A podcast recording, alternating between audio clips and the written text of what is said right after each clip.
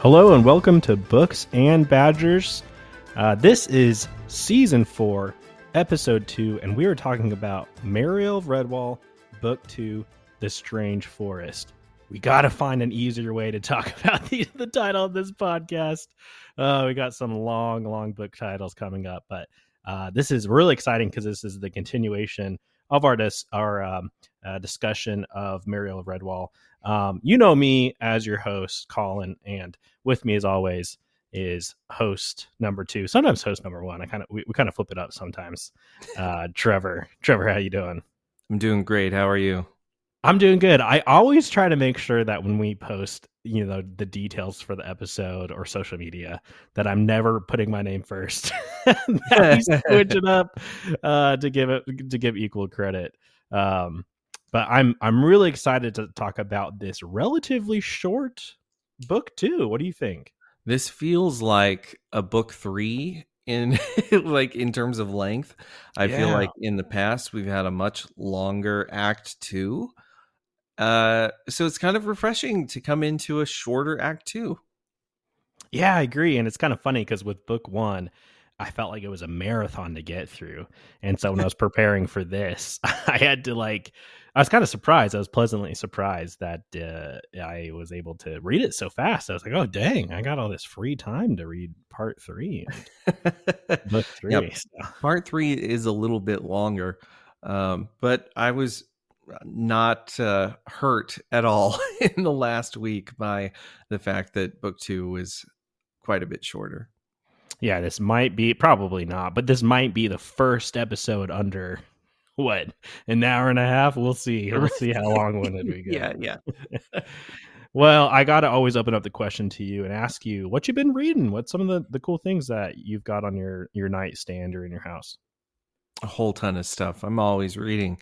I just finished a book by L P Hernandez that is coming out February thirteenth called In the Valley of the Headless Men.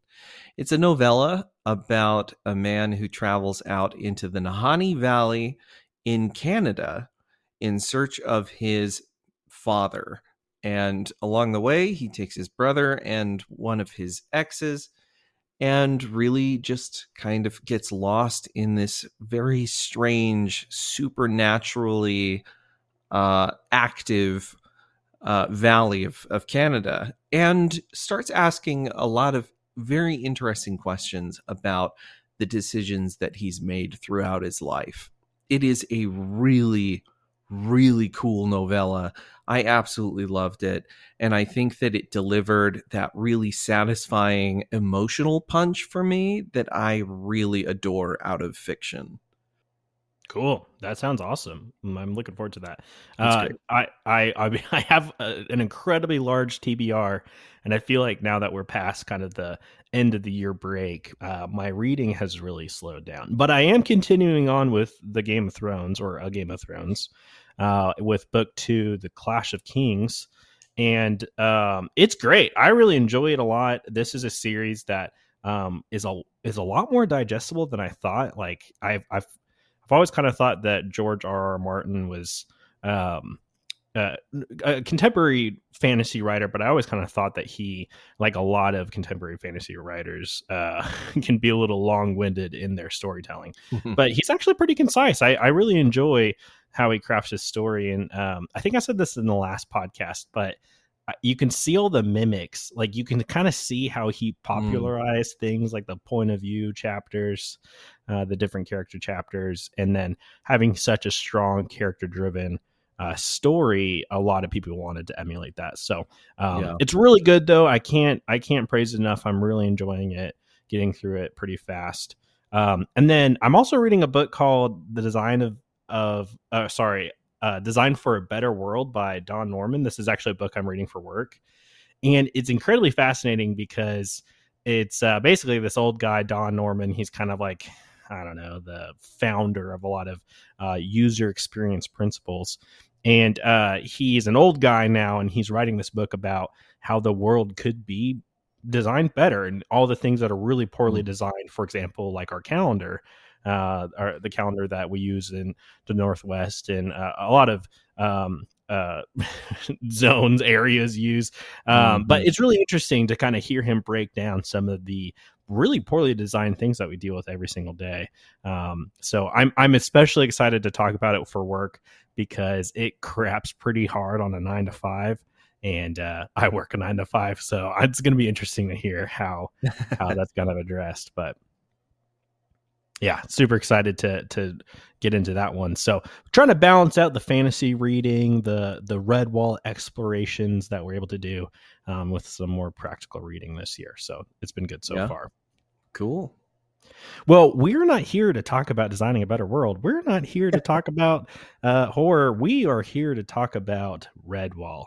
And let me tell you, we are going to be going into The Strange Forest with book two. A lot of strangeness going on in this one. Pretty strange. Pretty weird. All right. You ready to get to it? Let's go. Let's do it.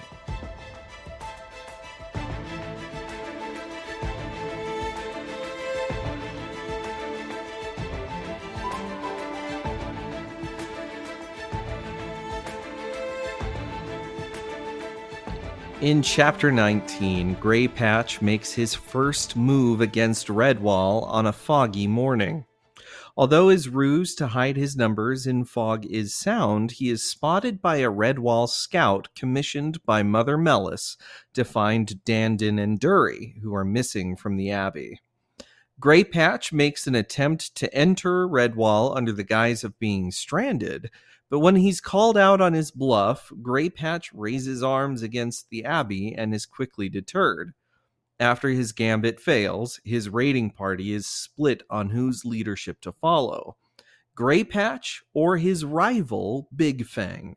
Meanwhile, Colonel Clary and his long patrol discover the Dark Queen, abandoned deep up- upriver, and decide to dismantle the ship.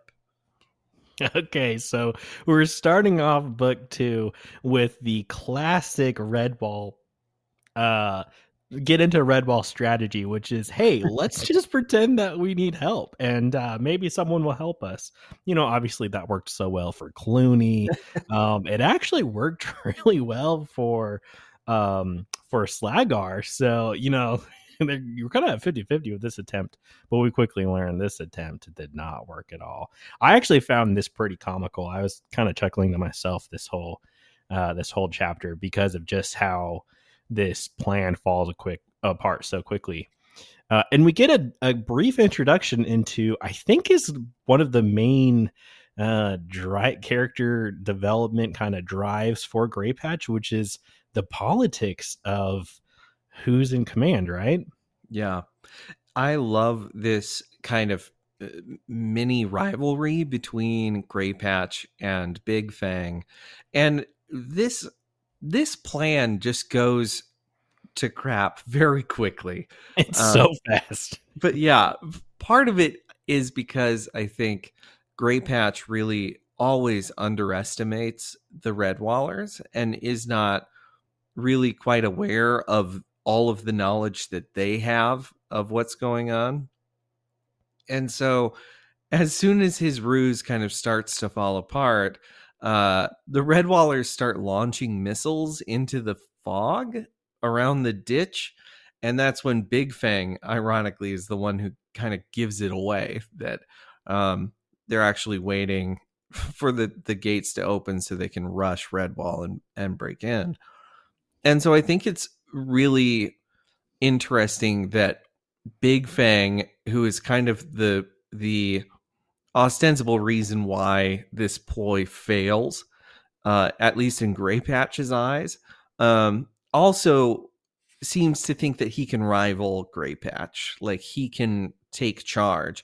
And the fracturing of Greypatch's unit uh, is just a classic villain blunder, right? Like they classic. They always seem to not really trust one another or really uh, confide in each other's strengths, um, which is the exact opposite of what all of the Redwall heroes do. It's always going to be the thing, I think, that drives so many of these characters to failure.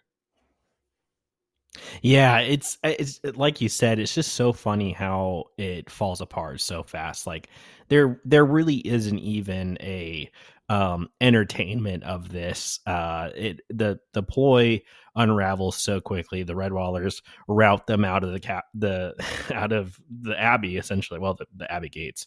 And then as they reconvene in Mossflower, um this mutiny starts to form.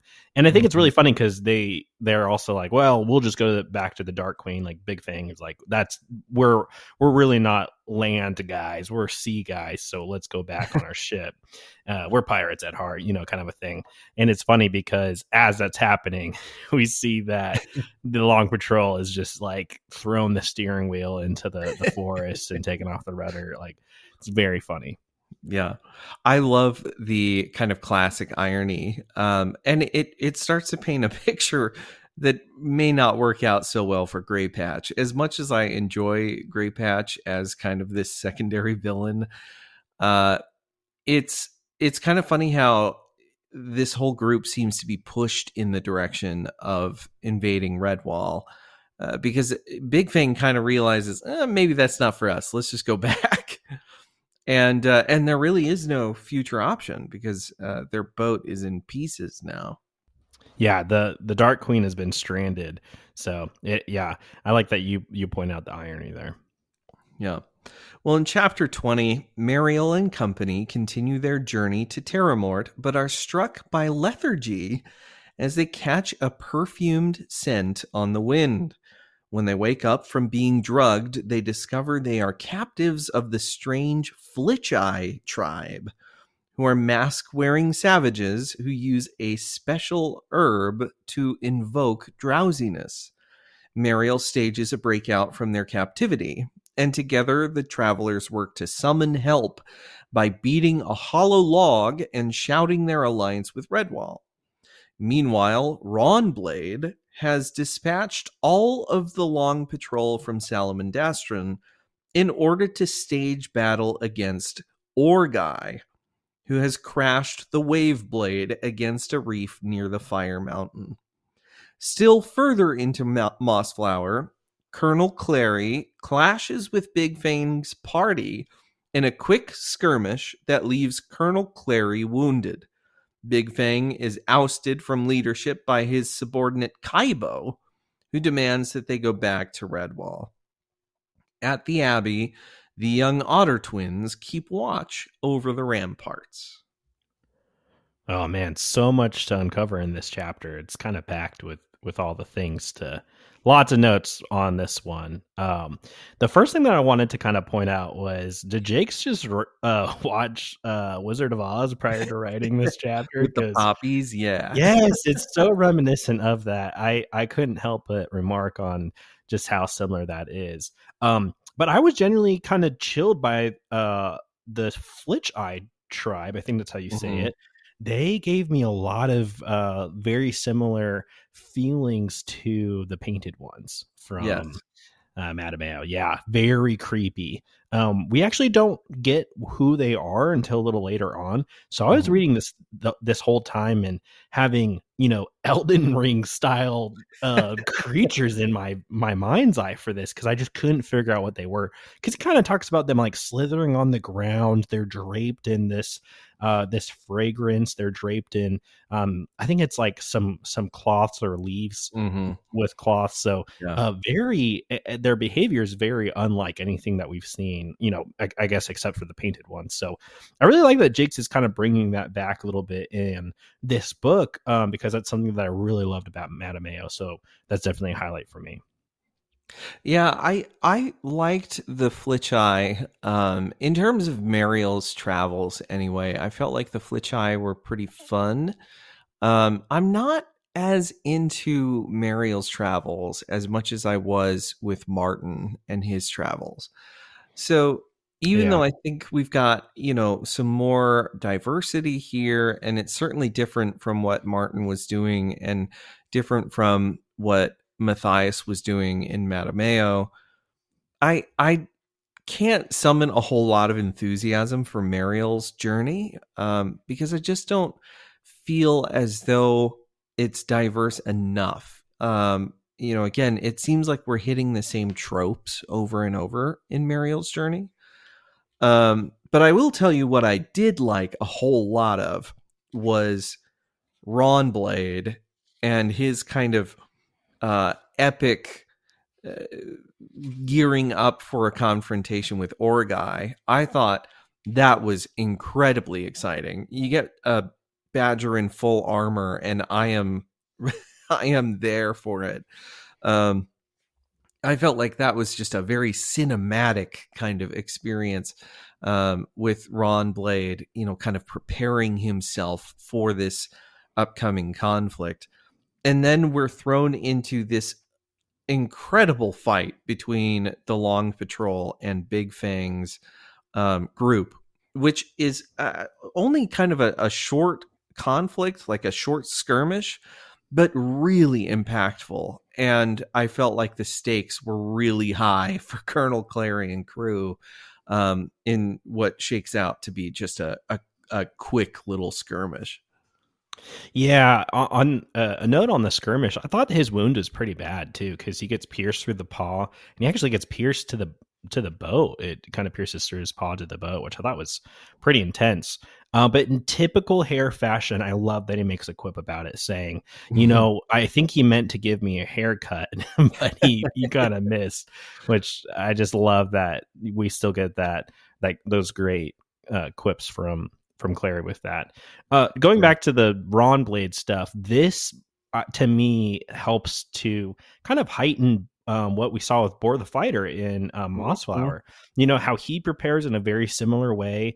And there's this kind of beckoning and call to the shores of Salamandastron to be able to, you know, take take up the blade to fight the invading sea rats. This is so cool to see. And um, I'm with you. The Mariel stuff is kind of starting to weigh on me a little bit, especially because all their actions seemed predetermined because of the um, lore, the, the, the, uh, what is it? The poem or the song that they have. And that's definitely starting to wear on me. Like, it's just like, okay, we, this is so convenient that they know to hit, you know, kind of bang on the hollow log and call for help because of that poem. So um, yeah, I'm with you on that. It's, it's definitely, I'm way more into the badger stuff. I mean, obviously this is the Books and Badgers podcast. We named it after our, our favorite stuff.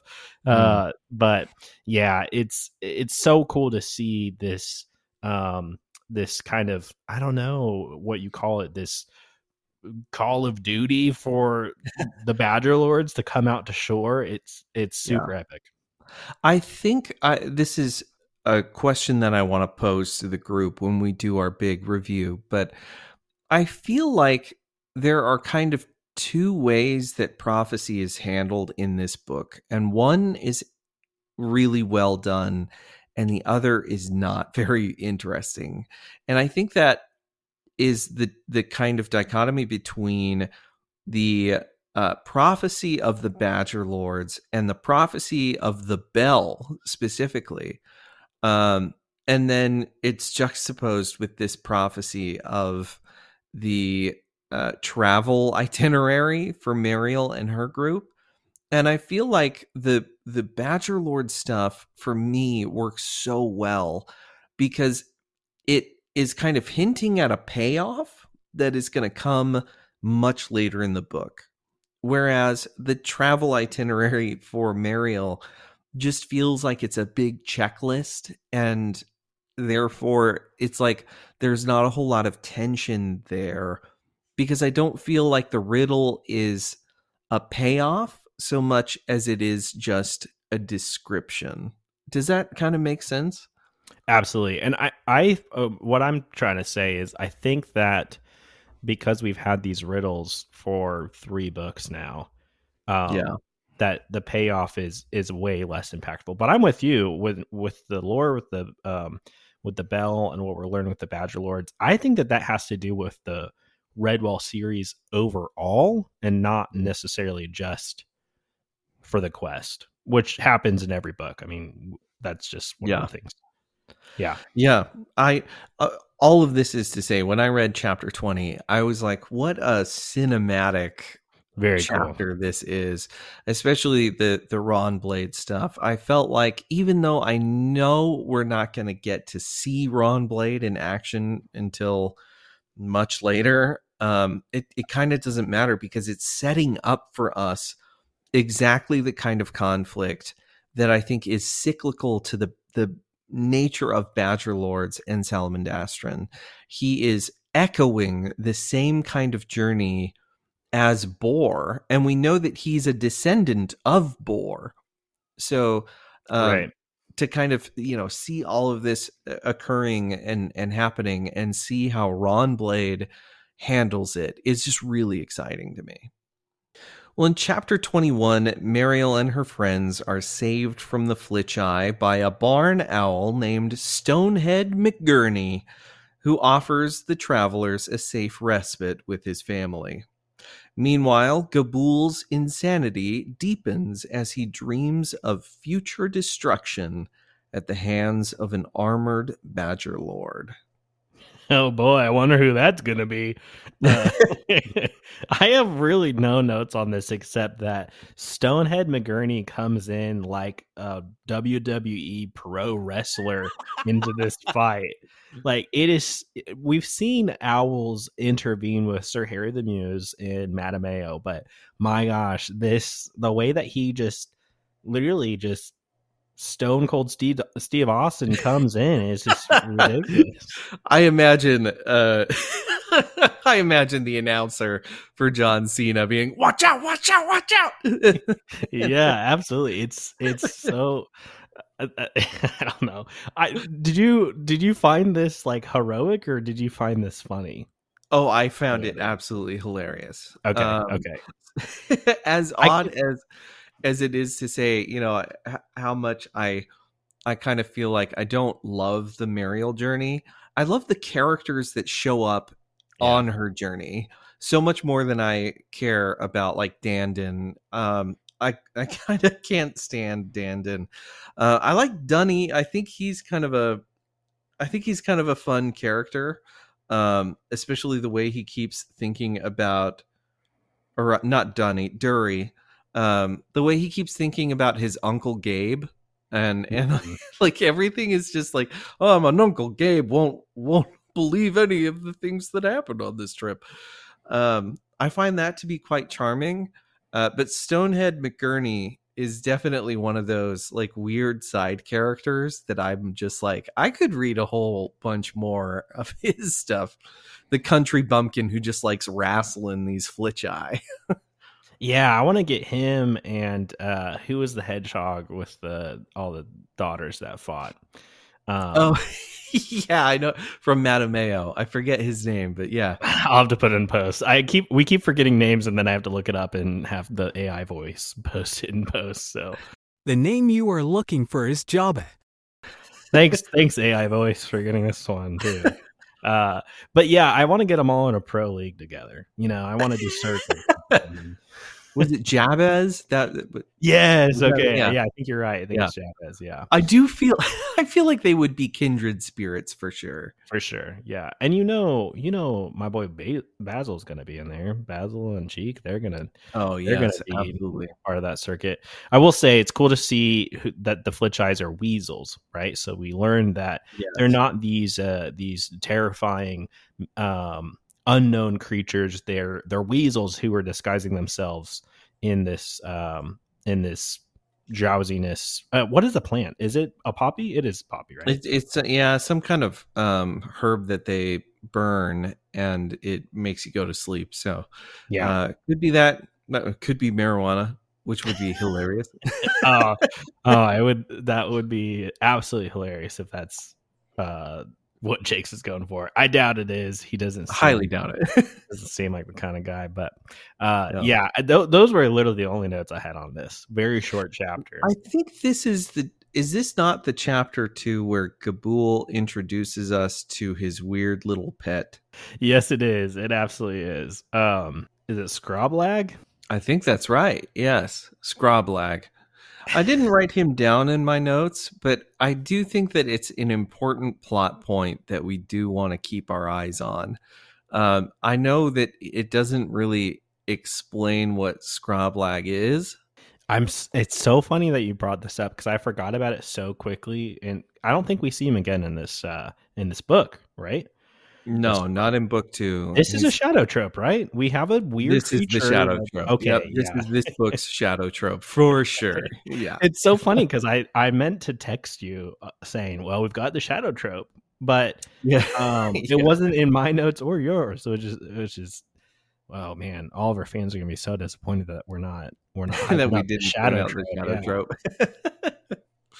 Yeah, this is definitely this book's shadow trope, and uh, I'm looking forward to the payoff of this in book three. I know it's just kind of set up here, um, but I feel like this, for me anyway, was one of the more memorable shadow tropes outside of like Shadow himself. Well, in chapter twenty-two, while Greypatch plots to enter the Abbey via a multi-pronged assault, Mother Mellus and Simeon coach the Abbey young on the importance of following orders for safety. Mariel and company are led to the western swamplands by Stonehead and left to continue their journey alone. Some of the long patrol return to Salamandastron to find it deserted, their leader having gone into a dangerous Bloodwrath.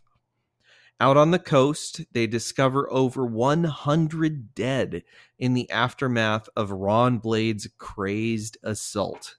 Rawnblade himself rests from the battle on the very deck of the Wave Blade.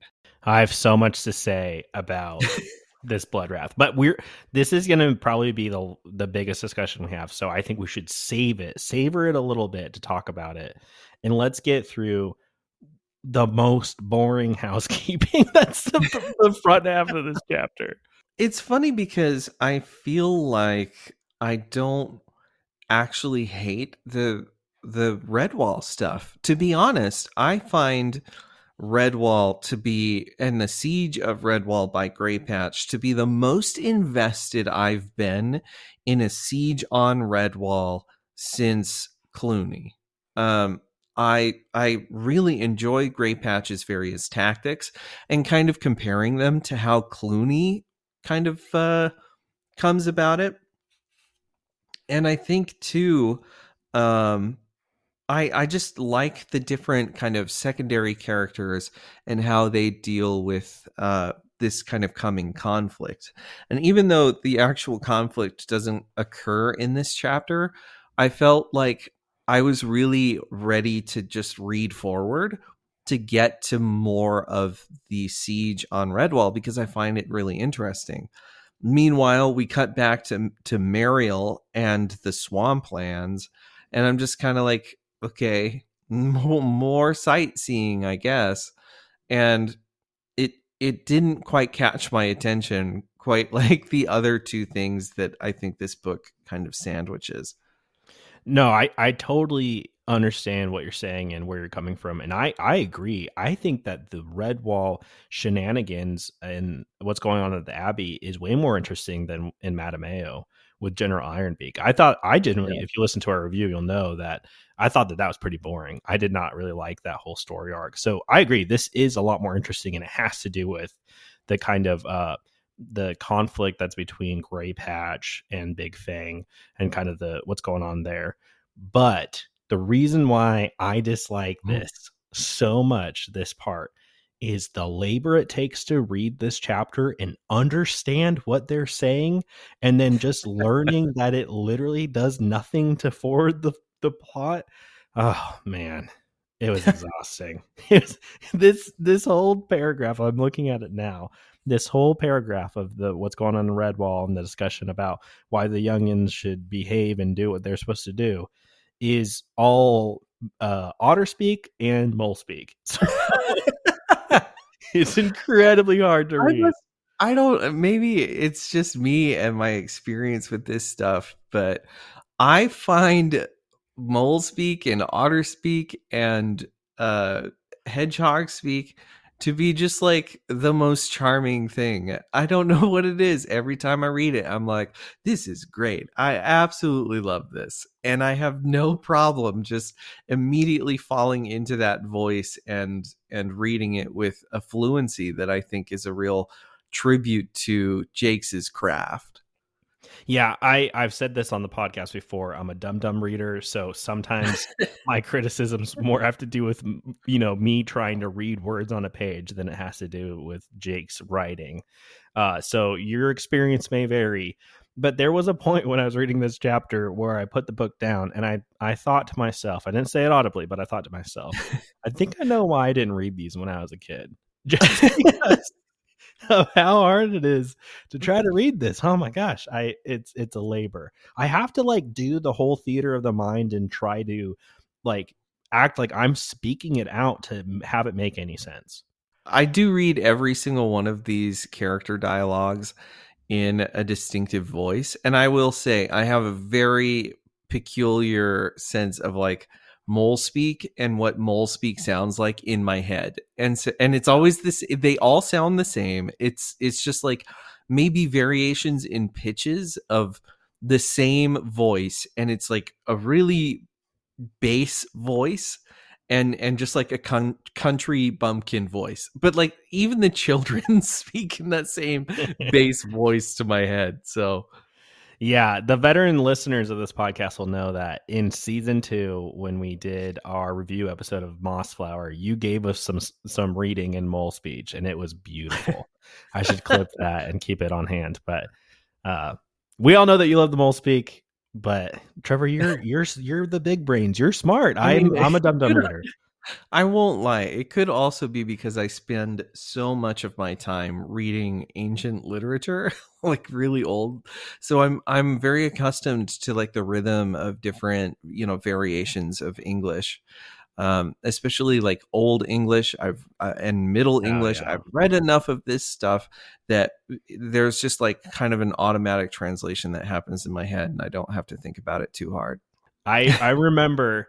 Um, I really wanted to read a lot of classics from high school because I, I feel like I was a really bad reader in high school. And I was like, I'd really like to revisit some of these classics like The Great Gatsby. And, and so I picked up Beowulf. And I don't know if you remember this. I was like, I'm going to read Beowulf. And then yeah. I texted you. I was like, I don't know how to read Beowulf. I'm going to be honest. This is really hard. So... And I've I've probably read like three or four different translations of Beowulf, and uh, no, I feel like I know it backward and forward. I actually cut Beowulf out of my uh, world literature curriculum because I was like, everybody has read this in high school, and I'm tired of I'm tired of talking about Beowulf. Well, I kept reading reading it, hoping that Angelina Jolie would show up, and she never did. So I was like, what? Yeah, not quite. All right, now we've we've you know teased it enough. We gotta talk about the Bloodwrath because this, I think this might be one of my favorite things from this book so far. This is okay. So, the Bloodwrath is so amazing because I think we get a real name for this kind of like berserker energy. Um, that that is like this is this is the real lore expansion of this book outside of the bell. I think um we certainly get a lot more of like kind of the badger uh prophecy elements in this book, but uh, the Bloodwrath is so fascinating to me, and I think that what I love about it especially is that retroactively we can start looking at characters who had the Bloodwrath but maybe didn't have the terminology for it. And one of those characters is Matthias from Mattimeo. Yeah. We've seen this behavior before. And I, I just think this is the coolest little bit of like weird uh, Redwall magic um, is this, this, you know, concept of just like a blackout berserker. Yeah. And we see it with Orlando too, don't we? When uh, both yes, Matthias and Orlando are, are in Malchorus, we see this similar thing kind of happen. And I, I love that you bring it up because it, it retroactively gives a lot more um, credence, I guess, to some of these mm-hmm. past fights. And um, especially Deborah the fight the fighter. But now we have a name for it, but exactly what it is. And I kind of want to go back and re- reread parts of um, Mossflower and Mattimeo in order to pick up on this. And I'm so excited to read more about this going forward, because I agree. It's such a unique attribute that brings so much more to um, the Badgers in a kind of soft magic kind of way, right? Because they don't really explain yeah. what what it is, but it's to the point where, I mean, um, uh, it's to the point where Rawnblade completely like disassociates and just starts murdering, yeah, which is just yeah. absolutely crazy. Well, and, and and what's what's even more cool is like the Long Patrol know exactly what it is, and they can tell the the signs of it mm-hmm. based on the gouges that Rawnblade's claws leave in the rock of Salamandastron as he's traveling through it.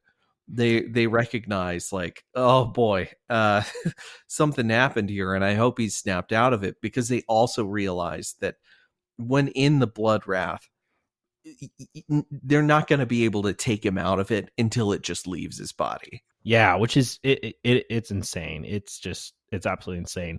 I was kind of shook by how Jakes writes this too, because we have this lone sea rat survivor who's giving his final breaths talking about this extermination that happened on the beach. Honestly, this is the second time we've seen this happen too. We saw this happen with Boar. Mm-hmm. Even oh. more like when he talks about what Rawnblade did, he basically says Rawnblade just like apparently sat in the ocean for a bit of time, and then as soon as As soon as it was is it was opportune, he just jumps out of the ocean and starts killing people left and right. He's just a, a machine. They see him as this this mechanism of war and have no idea how to deal with it. He kills every single one of them. Yeah, the last line in this chapter was was really chilling for me, and it this is kind of my pitch to anyone who's who's saying, "Oh, Uh, Redwall is like a kid's book," but I would say this is a very beautiful line from from Jakes. I think he's I think he's kind of telling a little bit of story of this line.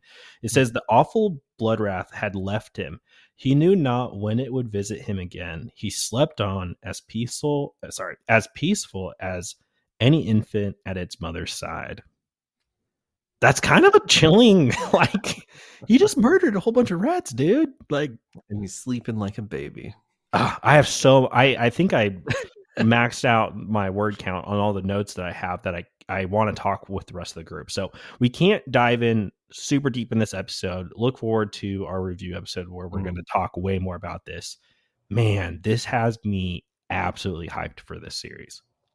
I, I, I love this chapter. I love the inclusion of Rawnblade here.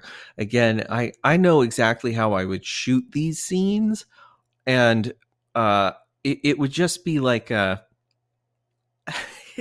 in the middle of this rat's speech, it would be just cuts to the, to the hyperviolence that we know he's just committed, because it's not even just like these rats are, are just dead. I mean, they're in pieces all over the place. The beach running red with their blood. Yeah, no, it it it it is such an incredibly cool idea, and uh, just such a, a powerful hook, I think, for what we're going to see from Rawnblade.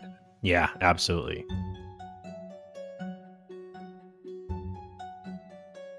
All right, uh, Trevor, you want to take us through chapter twenty-three? Sure. Greypatch wages war against the Abbey with a multi-pronged assault. Efforts to set fire to Redwall's gates fail, and when Formal and others keep snuffing out the fires, Greypatch uh, has to evaluate his plans. Saxtus learns the meaning of war after he kills his first living creature. Meanwhile, some of the Dibbins escape from the dormitory and without deb- deliberation begin severing the grappling hooks of vermin trying to scale the east walls. As Greypatch suffers significant losses, he resorts to threatening captives in order to retreat, though Redwall resolves never to fold. So one of the things that stuck out to me in this chapter, I think this is a really good siege fight. We really haven't had one for like a few books now, but no. This was very reminiscent of the first book in this series, Redwall. And it made me realize, man, the Abbey has been under a lot of duress. I mean, the front gates have been attempted to be burned. The walls have been scaled multiple times by invaders. Like, this helps to grow the history of the Abbey as mm. a place of defense, right? So I thought that this yeah. was actually really cool. I am not a big bag and run fan, or uh, what are they called? Bag and yeah. bag and run. Yeah. Okay. Um, I'm not a huge fan of them, but I did find this pretty funny that they grab the good vegetable knives. They run out and they start slicing all of the, the ropes with the grapples. And uh, the first thing that comes to, um, uh, I forgot who the abbot is, man, I need to like track these characters way better. than I am. Friar Alder.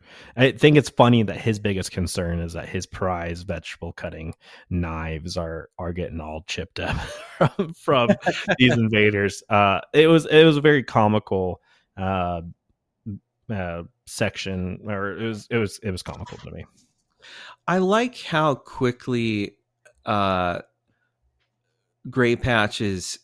Crew just like leaps into the war crimes, um because it, it it's like using fire, as we know in Redwall or in Mossflower, is like a no-go, right? They, like it's an understood uh understood crime to use fire against anyone. Um so you know, Greypatch just immediately turns to fire, mostly at the the behest of Big Fang, but he uses it as a diversionary tactic in order to try to scale the walls. And in this, I think he's most like Clooney, because uh, Clooney had very similar ideas for how to get into Redwall. I loved this scene, though. I loved the Dibbins breaking out of the dormitory to go off to march to war. And I love that they just start chopping off the, the grappling hooks and collecting them one by one like it's a game.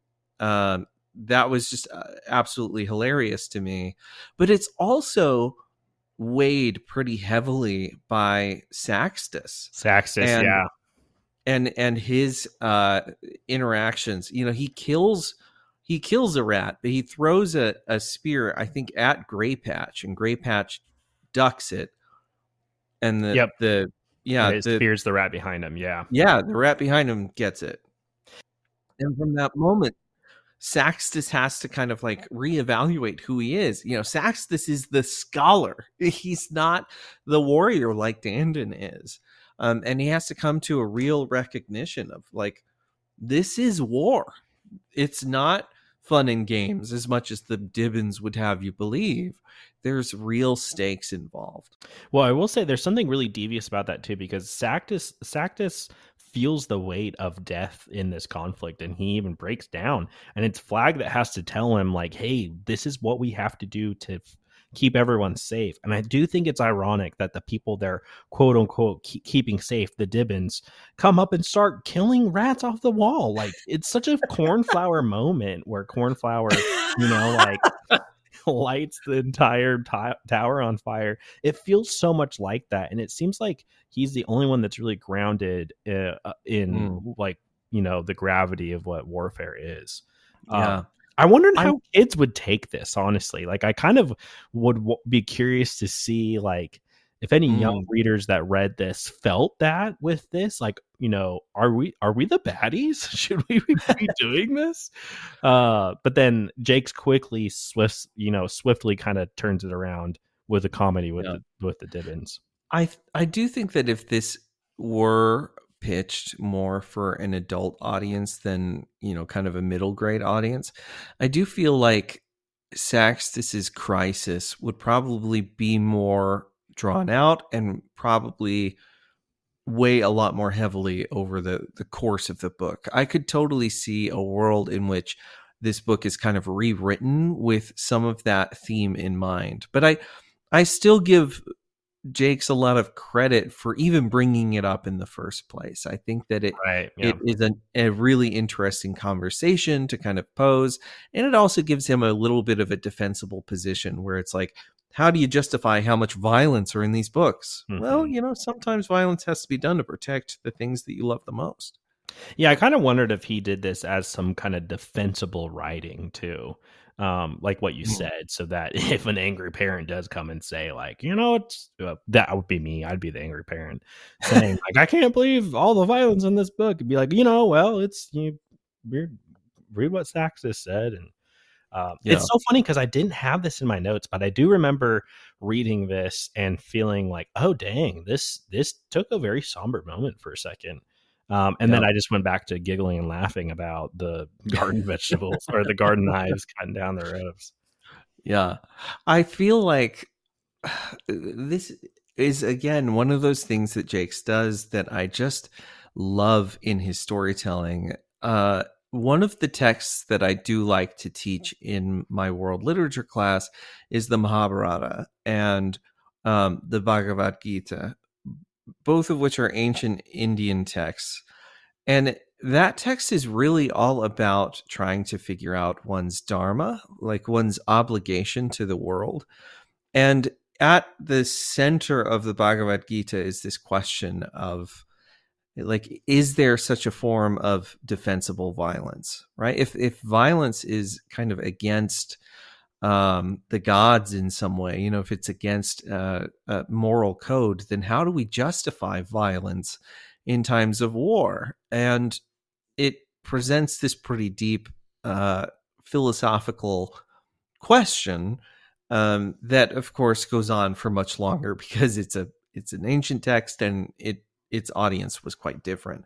But Jake still deals with some of these classical ideas, these classical philosophies, in a way that I think, um, at least for me as a younger reader, really connected and resonated for me and opened up a chance for discovery with stuff like classical texts that I would then encounter a little bit later in life. Well, in chapter twenty-four, Mariel encounters her first dangers of the bog, nearly outwitted by a lumpy toad in a bog. Even in spite of their efforts to subdue the toad, Dandin falls into the muck of the swamplands, nearly drowning. Mariel manages to save him, though, at the swift bidding of the spirit of Martin. As they draw further into the bog, they are followed by a great horde of lizards, though the lizards provide little harassment. At the edge of the bog, Mariel and company bid farewell to the strange lizard inhabitants and set their eyes on the rest of their journey to Terramort. The forest is getting weird, man. It's getting this pretty is, strange. This is the strange forest right here. I, I was trying to see. I don't think the the toad has a name, right? We don't really. No, I, I don't think so. A nameless toad. He um, just kind of shows up like an ogre, right? You just yeah. You're in my swamp. Yeah. So with this chapter, the thing that stood out the most to me, and I think, I mean, we have to talk about it. It's Martin, right? Martin appearing mm-hmm. in this forest to kind of help um, Dandin out of this pit. I gotta say, this is just not a, a shining moment for Dandin. This seemed so silly. He, you know, goes to fight this toad and then um, accidentally just stumbles into the swamp, right? Like he just like kind of falls into the pit, and they they hatch this plan to get him out using Gullbacker to kind of uh, lower down from the tree and then be able to get him out. Um, and he's told to keep his hands above the swamp, you know, so that he could reach it. And she's told to lower down. And we're, we're supposed to believe that this is the ghost of Martin. I have so many yeah. questions. This opens up, this tears apart my entire theory about the tapestry. Like it's, it was in shambles earlier in this book, but this absolutely tears it apart. So I'm coming at you with a new theory. Are you ready for it? I am. Ready. I think that his sword is the embodiment, not the tapestry. So the sword was in the temp, it was in his tomb in Redwall, so that still fits. And here, the sword is with them in the forest, and so I think the spirit is with them because the spirit, the, the magic of Martin's um, uh, spirit is tied to the sword. That's my new theory. I think that's possible. Um, I tend to treat Martin's ghost like Obi-Wan Kenobi, where he just kind of shows up to the people who best embody whatever it is that's going on in the moment. Um, I do find it interesting, again, like Dandin falls into this swamp and Martin doesn't go to tell Dandin what to do. Martin appears to Mariel of Redwall. Um, or rather, she, she's not Mariel of Redwall yet, but she, he appears to Mariel and instructs her on what to do. And this is kind of the second time that that Martin shows up and tells someone what to do, and it's not Dandin. He seems to be pretty studiously not talking to Dandin, um, which I I don't know how to take. I feel like it's a weird thing that he always shows up and seems to talk to the ones who best embody the spirit of Redwall, and that's never Dandin, in spite of the fact that Dandin's carrying around his sword. No, he does talk to Dandin, because at the very end he says, I, the same one who told me to hold my paws up straight after I went under. Good old Martin the Warrior. Oh, okay. So well, the theory never is... Never mind, I take it back. He, he kind of talks both... But I agree. I I want to be on this train of... I, I, we're going to talk about it more, but Dandin is just not doing it for Still me. Boring. He's, he is very boring. And I misspoke. He does reach out to try to grab the toad after subduing him and yeah. grab onto the leg. The toad and, just like, kicks kind of, him up into yeah, the bog. He kind of like falls with it with that. So um, it's funny. I don't really have any notes on this except that my theory's in ruins. I just I have to come up with something new. I'm going to pitch I it did, to the rest of the group and see what they think. I did like the lizard, uh, the the lizard creatures that show up. Um, Not because they, they don't do a thing. Like, I don't even know why the lizards are there, except that it provides this really great comedic support for Tark, uh, where he just brains one of them in the head with his instrument. And then yeah, and they're like, all kind of like, what the why heck, are these man? Guys following us? Yeah, it's also kind of lame that um, we get to see Mariel brandish Martin's sword, too, and nothing happens mm. with it. Yep. She does the, the direct challenge saying, hey, uh, salamanders, why don't we have a show off um, or lizards or whatever they are? I want to fight your chief. And then they don't respond. And she's like, well, I guess that's not going to work. Let's just get on our way. And to me, that is such a disappointing moment because it's the the moment for her to shine. You know, like mm. um, you I think you said this. Maybe you said it off mic, but It, you know, the, the big criticism for this book is why can't they just give Mariel the sword? Why yep. does she, you know, she has Goal Whacker, which in a lot of ways might be more dangerous than Martin's sword, especially Dandin's hands. I mean, he, he's not doing anything with that sword. But I think that uh, if if she was to be the one with the sword, I think this would be way more interesting than it is. Yeah, I agree. Um, yeah, as far as the chapter goes overall, my, my lasting thoughts are just, I don't know. I'm so kind of blah about Mariel's travels. I, I really just yeah. don't have much enthusiasm for it. Well, in chapter twenty-five, Greypatch comes up with a new method of terrorizing the Abbey, using fire swingers to launch flaming missiles into the sky. The new ploy provi- proves to be effective, placing the attackers out of range of the defenders' weaponry, while simultaneously wreaking havoc within. Having moved the Dibbins inside, Abbey dwellers struggle to keep up with the random attacks from fire swingers, but discover some new hope at their wicker gate.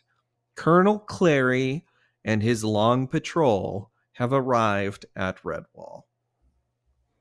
Okay, so I think this is actually pretty cool. Um, I I like that they come up with this idea to basically throw these um, hot oil lanterns, right? That's basically what they are, into the Abbey from afar. And it's funny because Greypatch has to do this kind of uh, convincing of the crew to do that because they're so demoralized from their last battle.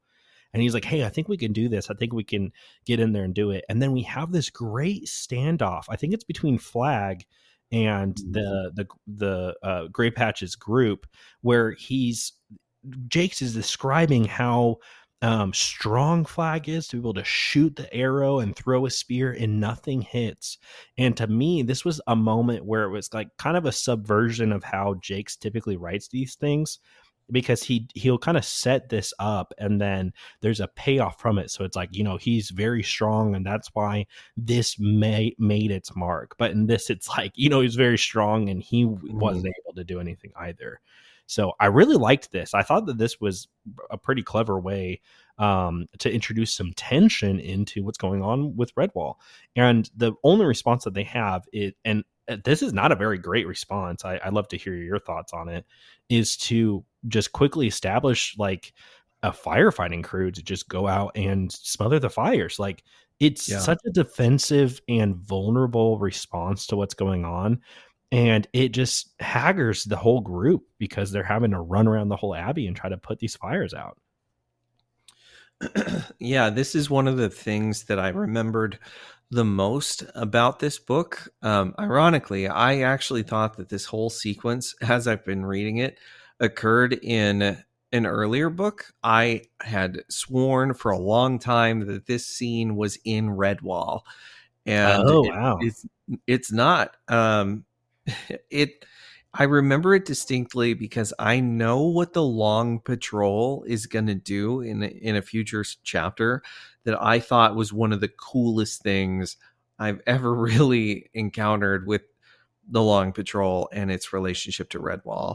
Um, we'll bring it up in book three when we get to it, but I loved this whole the, the whole consequence of this battle, and and again relying back on that idea that using fire in this conflict is a war crime. Yeah, it, it is. Really highlights this kind of scorched earth policy of Greypatch, where it's it's like, who cares what we destroy to get in there? Right. It's all about just the wanton destruction at this point. That's what's going to move the needle for us. Um, and they it's take chilling. legitimate joy in it, too. I mean, they're sitting yeah. around lighting these and throwing up and like watching them like fireworks. And they're yeah. they're super casual about it. They're, you know, relaxing as they're doing it. Um, yeah, this is uh, you're now that you've kind of said it and I'm thinking about it more. This might be one of my favorite Redwall uh Like it's it's up there for me. It really is up there for me. I feel like um, again we're we'll revisit it when we get to book three. We'll revisit it in our big, you know, kind of round discussion. Um, but it's this book has always been kind of polarizing to me with regards to like its cool elements are so cool. I love it so much. And then the elements that I find most formulaic, I find the least interesting. Yeah, agreed. Well, in our last chapter of book two, chapter twenty-six, Mariel and company come across an old dormouse named Bobbo at the edge of the swamp, and he shows the party a great deal of hospitality. Bobbo reveals that he is a former or slave of Gabool, and Mariel makes... or takes great interest in his story. After they talk through the night, Bobbo explains to Mariel that he might know the last portion of Mariel's travel riddle and shows her to a golden swallow submerged under a pool of water nearby, but it is jealously guarded by a blue-tailed lobster. Mariel puts together a gambit to distract the lobster while she and Dandin make a dive for the mysterious treasure that could hold the key to their next leg of the journey. Now, this is a cliffhanger. I really enjoyed this chapter a lot. Uh, first, I think Bobbo's great. I really like Bobbo. Immediately, I got Bilbo vibes from him. You know, he's mm. secluded. He's, um, you know, has a stocked pantry. He has his little companion, Furl, who we learn is a salamander, right? Or a lizard yeah. uh, that he kind of took under his wing, and they lived in this hole together. But then the, something really emotional happens in this chapter where everyone's exhausted from their travels. They all just want to go to sleep. And Mariel seizes the opportunity to share her story with Bobbo. and we learn more about Bobbo too. And his mm-hmm. tale is tragic. His yes. tale is, I think this might be the most, most emotional story we're, we've heard in, in Redwall so far. So he's tied to a, another, uh, or slave, um, who I believe is, is it a dormouse or is he a, uh, a vole? I believe it's an, uh, uh, it's a vole, a vole. Yeah. yeah. And they get tossed overboard, and it's only because of his friend's corpse that gets wedged in a rock that he's able to survive some pretty torrent, um, uh, a pretty, some pretty bad, um, I said torrents, but I think a torrent is a thing, right? It's like a running yeah. river. Okay. Uh, he's able to survive these river torrents because of um, being shackled to this dead vole. And it's because of his death that he, Bobbo's able to, to live. And that to me is like, I can't even imagine something like that happening, you know, like the emotional toll that that would take, but then also the deep um, gratitude that Bobbo has for this unnamed companion um is really there's I don't know I don't know I don't know how to describe it. it there's something so like um beautifully tragic about it that just really yeah. stood out to me in this chapter. I think this is my favorite chapter of Mariel's travels for sure, and and it is because of Bobbo. Um it gives Mariel, I think, a kind of softening moment, uh, element where she builds a real connection to Bobbo over the fact that they were both enslaved to Gabool. And I really uh, f- just find a lot of um, compassion, I think, for, for Bobbo for the same reason that you mentioned. But I also find that... Um, I find a lot more sympathy for Mariel as well, because Mariel specifically um, has a, such a similar experience to Bobbo, and she spends the whole night talking to him. She spends the whole night kind of galvanizing her feelings against Gabool, and also learning more about Gabool's history, uh, interrogating Bobbo as to, like, you know, what was Gabool like when you knew him? Um, almost like she's trying to suss out what is it going to be that will be Gabool's kind of critical weakness when I come to find him later. Yeah, I, I, I do think that that's really interesting. You're right that this is a softening as her as a character, but um, man, I, I I'm it was very emotional reading this. I'm I'm even reading back, and a beautiful line that he says is um, he's talking about his friend. The vole lies buried on the green hillside. I think he would have liked that, is what he says. And I think yeah. that that's such a powerful thing. Like he's, ah, man, I can't wait to talk about this with uh, Tiff and William, because I think that this is going to be a big part of our review session of like what Jakes is doing in this book. But this was the, one of the best uh, closings that we've had to a book. Mm-hmm. Um, In, in a while, I think.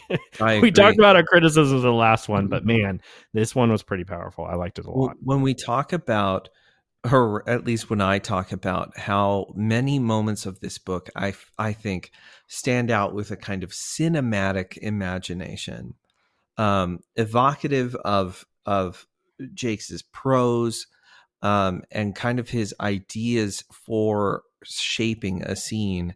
This was one of those that I felt, again, I would put this in my film version. You know, like I would put this, yeah. the scene on the beach, the talking with Bobbo, uh, Bobbo's regret and his admiration for how he survived Gabool.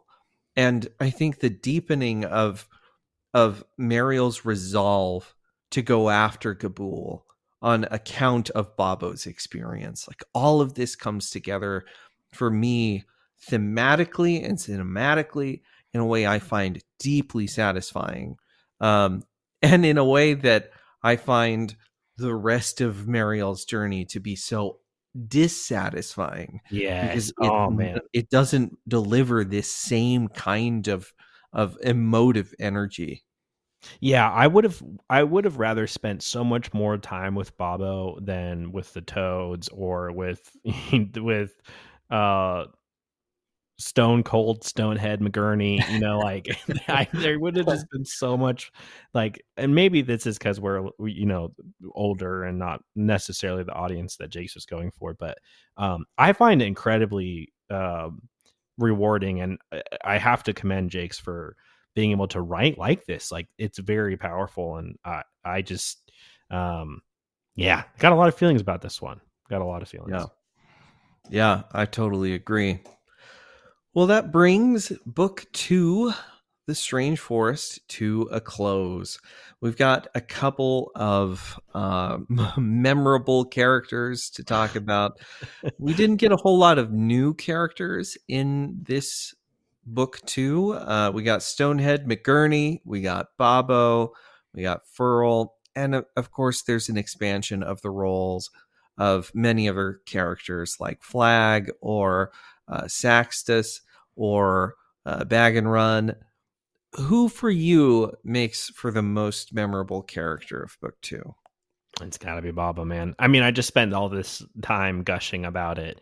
It's definitely Bobbo. His story, like you just had mentioned, it's it enriches so much of Mariel's quest, and um, his character. I think his character is going to be one that really stands out for me over time. We'll see, you know, in ten podcasts from now, if I forget his name and I have to have the bot say it, we'll know that this was a lie. But um, in the moment, reading this chapter, um, it, it was it was definitely the one that drew the most emotion. So, uh, excuse me, uh, Bobbo for me. I agree. I, Bobbo all the way. As soon as I saw his name was Bobbo, I knew he would be the character. Um, and then as soon as we got into his backstory, I was like, this is incredible. I mean, again, a total knock out of the park with a side character, a side character of yeah. all of all things to add to this book. Um, I feel like Jake's just got it. He got it right with this one. Yeah, this is totally off the cuff, but this gives me really big Count of Monte Cristo vibes. His his story, and Ooh, uh, yeah. you know, like there there's yeah. something about it that feels very like, I don't know, classical, but also really draws to the humanity and the gratitude, but then like vengeance at the same time. Like he's thankful, but then he's bitter and embittered about it, and yeah. Yeah, I I'm glad you bring up Count of Monte Cristo, because Um, there's definitely a lot of vibes that seem to be woven into this whole book that ties into that same Ooh, idea. Okay. Yeah. I like that. I like that ex- expansion. Maybe we should, uh, look at some comparisons in our review. Yeah. Well, on the vermin side of things, we got a couple of new or new-ish characters like Big Fang, Kybo, and Flitch-Eye, amongst some other returners. What do you think? What what stood out for you in book two on the vermin side? Ugh, I hate all these vermin in this one. I really do. There's not a really good standout. If any, I would say it's Flitch-Eye, um, be, because of the, the kind of mystique that's wrapped around them at the very beginning, the Flitch-Eye um, club or whatever they call themselves, the tribe. Um, that would be the standout to me. Um, who, what's the one that we mentioned, the shadow trope that we already forgot by the time we got to the end of this episode? uh, Scroblag or something. Yeah, that would, that would make the list, except that everyone would, would know I'm lying about it because I've already forgotten about the names. yeah. Well, to be would fair, it, it showed up in one chapter and has not yet ha- played its role in the yeah, story. Yeah, in a paragraph. Yeah, we're going to have to save that for another list then. So yeah, it's um, it's it's definitely saved for book three. What about you? I don't know, man. I I, I kind of feel a little bit of the same way. I, I kind of like Big Fang. I think he's an interesting kind of dumb brute character. Um, I I like his little rivalry with Greypatch. I feel like, again, this is the sort of thing that I really dig in Greypatch's story. It makes him such a great little secondary villain. Um, and I think he, he actually, like Big Fang actually seems to give a lot more depth to Greypatch. Um, in the same way that I think Greypatch gives depth to Gabool and Gabool's story. Um, so I want to say that, you know, I really enjoy Big Fang. Um, I, I probably agree with you, though. I feel like the Flitch-Eye add kind of a, a weird mystique to the rest of Mossflower, yeah, that I wouldn't mind returning to. Like, I wouldn't mind if in a later book we get another encounter with the Flitch-Eye somewhere. Um, but I also can't say that I'm like going to put the Flitch-Eye on my my vision board, you know. Your future book vision board. I don't know, man. I kind of miss the the weird horror aspect that we got in Mattimeo. I, I really that. loved the painted ones. Yeah. It was so incredible. Yeah. Yeah, and Malchus, and there's just a lot in that. Uh, go back and listen to our review episode where we talk about all the creepy things, and we have yeah. a very mixed opinion as a panel about the creepiness of that. So yeah, I man, it's sad because I think in any other time I probably would look at the Flitch-Eye and think they were pretty fun, uh, but because I compare this book to Mattimeo, I'm just like, man, Mattimeo got everything right for me. Yeah, no, I agree. Yeah. Well, that wraps it up for book two, The Strange Forest. You know, it's funny for this being called The Strange Forest. I feel like we don't actually spend much time in that forest, but uh, you no, know, it's like two chapters. Yeah. Strange things definitely happened, uh, but uh, I, and I can't believe that we might be under time on this. Uh, so it's pretty a new record for the Books and Badgers crew for sure. Uh, well, if you got this far, thank you so much for listening. If you want to support the show, the best way you could do that is to leave us a review. Um, just wherever you're listening to this podcast, leave a review, give us a star or five stars if we're feeling generous. And that just really helps us. That helps us to become more visible in the godforsaken algorithm that is trying to get people to listen to this show. Uh, so we really appreciate that. Uh, you can also follow us on Instagram and Threads at Books and Badgers. Um, with, that's with an N in between.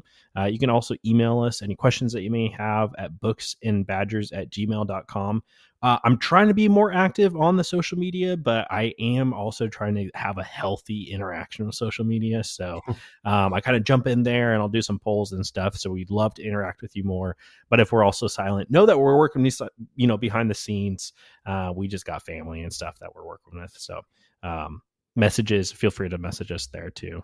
Uh, and then lastly, uh, if you love our voices, particularly Trevor's voice, you can always check him out at Slate House Presents. We say this every episode, but I look at your episodes that are coming out from Slate House Presents, and I'm always thinking, how the heck do you get these people to uh, these incredible authors to come on your show? Um, I mean, they, they, the crazy thing is they are listening to the show. Like, they don't just agree to do it, you know, like completely cold, um, which is even more surreal, is that I've had people come on the show and tell me to my face that they enjoy listening to it. Um, but I've got, I've got like just kind of crazy crazy stuff in the future. I've got um, episodes with Emily Ruth Verona coming out. She was just featured in New York Times. Mm-hmm. That's um, crazy. It's wild. I, I've got uh, Robert O'Tone coming through. He just won a, a Stoker Award last year. I've got another Stoker Award winner, Gwendolyn Keist, on the, the future horizon. I've got uh, Essie Porter, who's got a magnificent fantasy novel coming out from Tor um, pretty soon. I've got L P Hernandez coming through to talk about In the Valley of the Headless Men. Just, I mean, a- amazing, amazing writers. I'm so privileged to get the opportunity to talk to them. Yeah, and that's what I was going to say. Like, I see all these incredible authors coming on the show of my, you know, with my brother. And I'm like, do you know my brother? Like, do you know like, what I know? You know, it's, just, it's so amazing the connection that you've been able to build with these authors. And it's incredible to see the, the authors coming on the show. And, and then I, I end up following a lot of them on social media, just kind of see what they're doing. And I'm always astonished at just the, the, um, the incredible things that they're doing and just the accolades that they're getting. And I'm like, whoa, dang, that, that person was on the show. So um, super cool. You got to check it out there. Uh, my twenty twenty-three prediction is that Slay House Presents is gonna be the place for horror. So if you want to get on, in on that somewhat early, I know you've been you're getting close to your year, right? I'm sorry, you're I've getting close this. to your hundredth episode, right? Yeah. In fact, the hundredth episode is coming out on uh, Tuesday, January thirtieth, and it is my interview with Emily Ruth Verona. So that is super cool. Yeah, so check that out. That's that's a great way to get um, some really great authors on your you know T B R to to get that list growing. So all right, well, thank you guys so much for this time, and uh, we'll see you in book three, which is called The Sound of a Bell. The Sound of a Bell. Can't wait. Thanks all.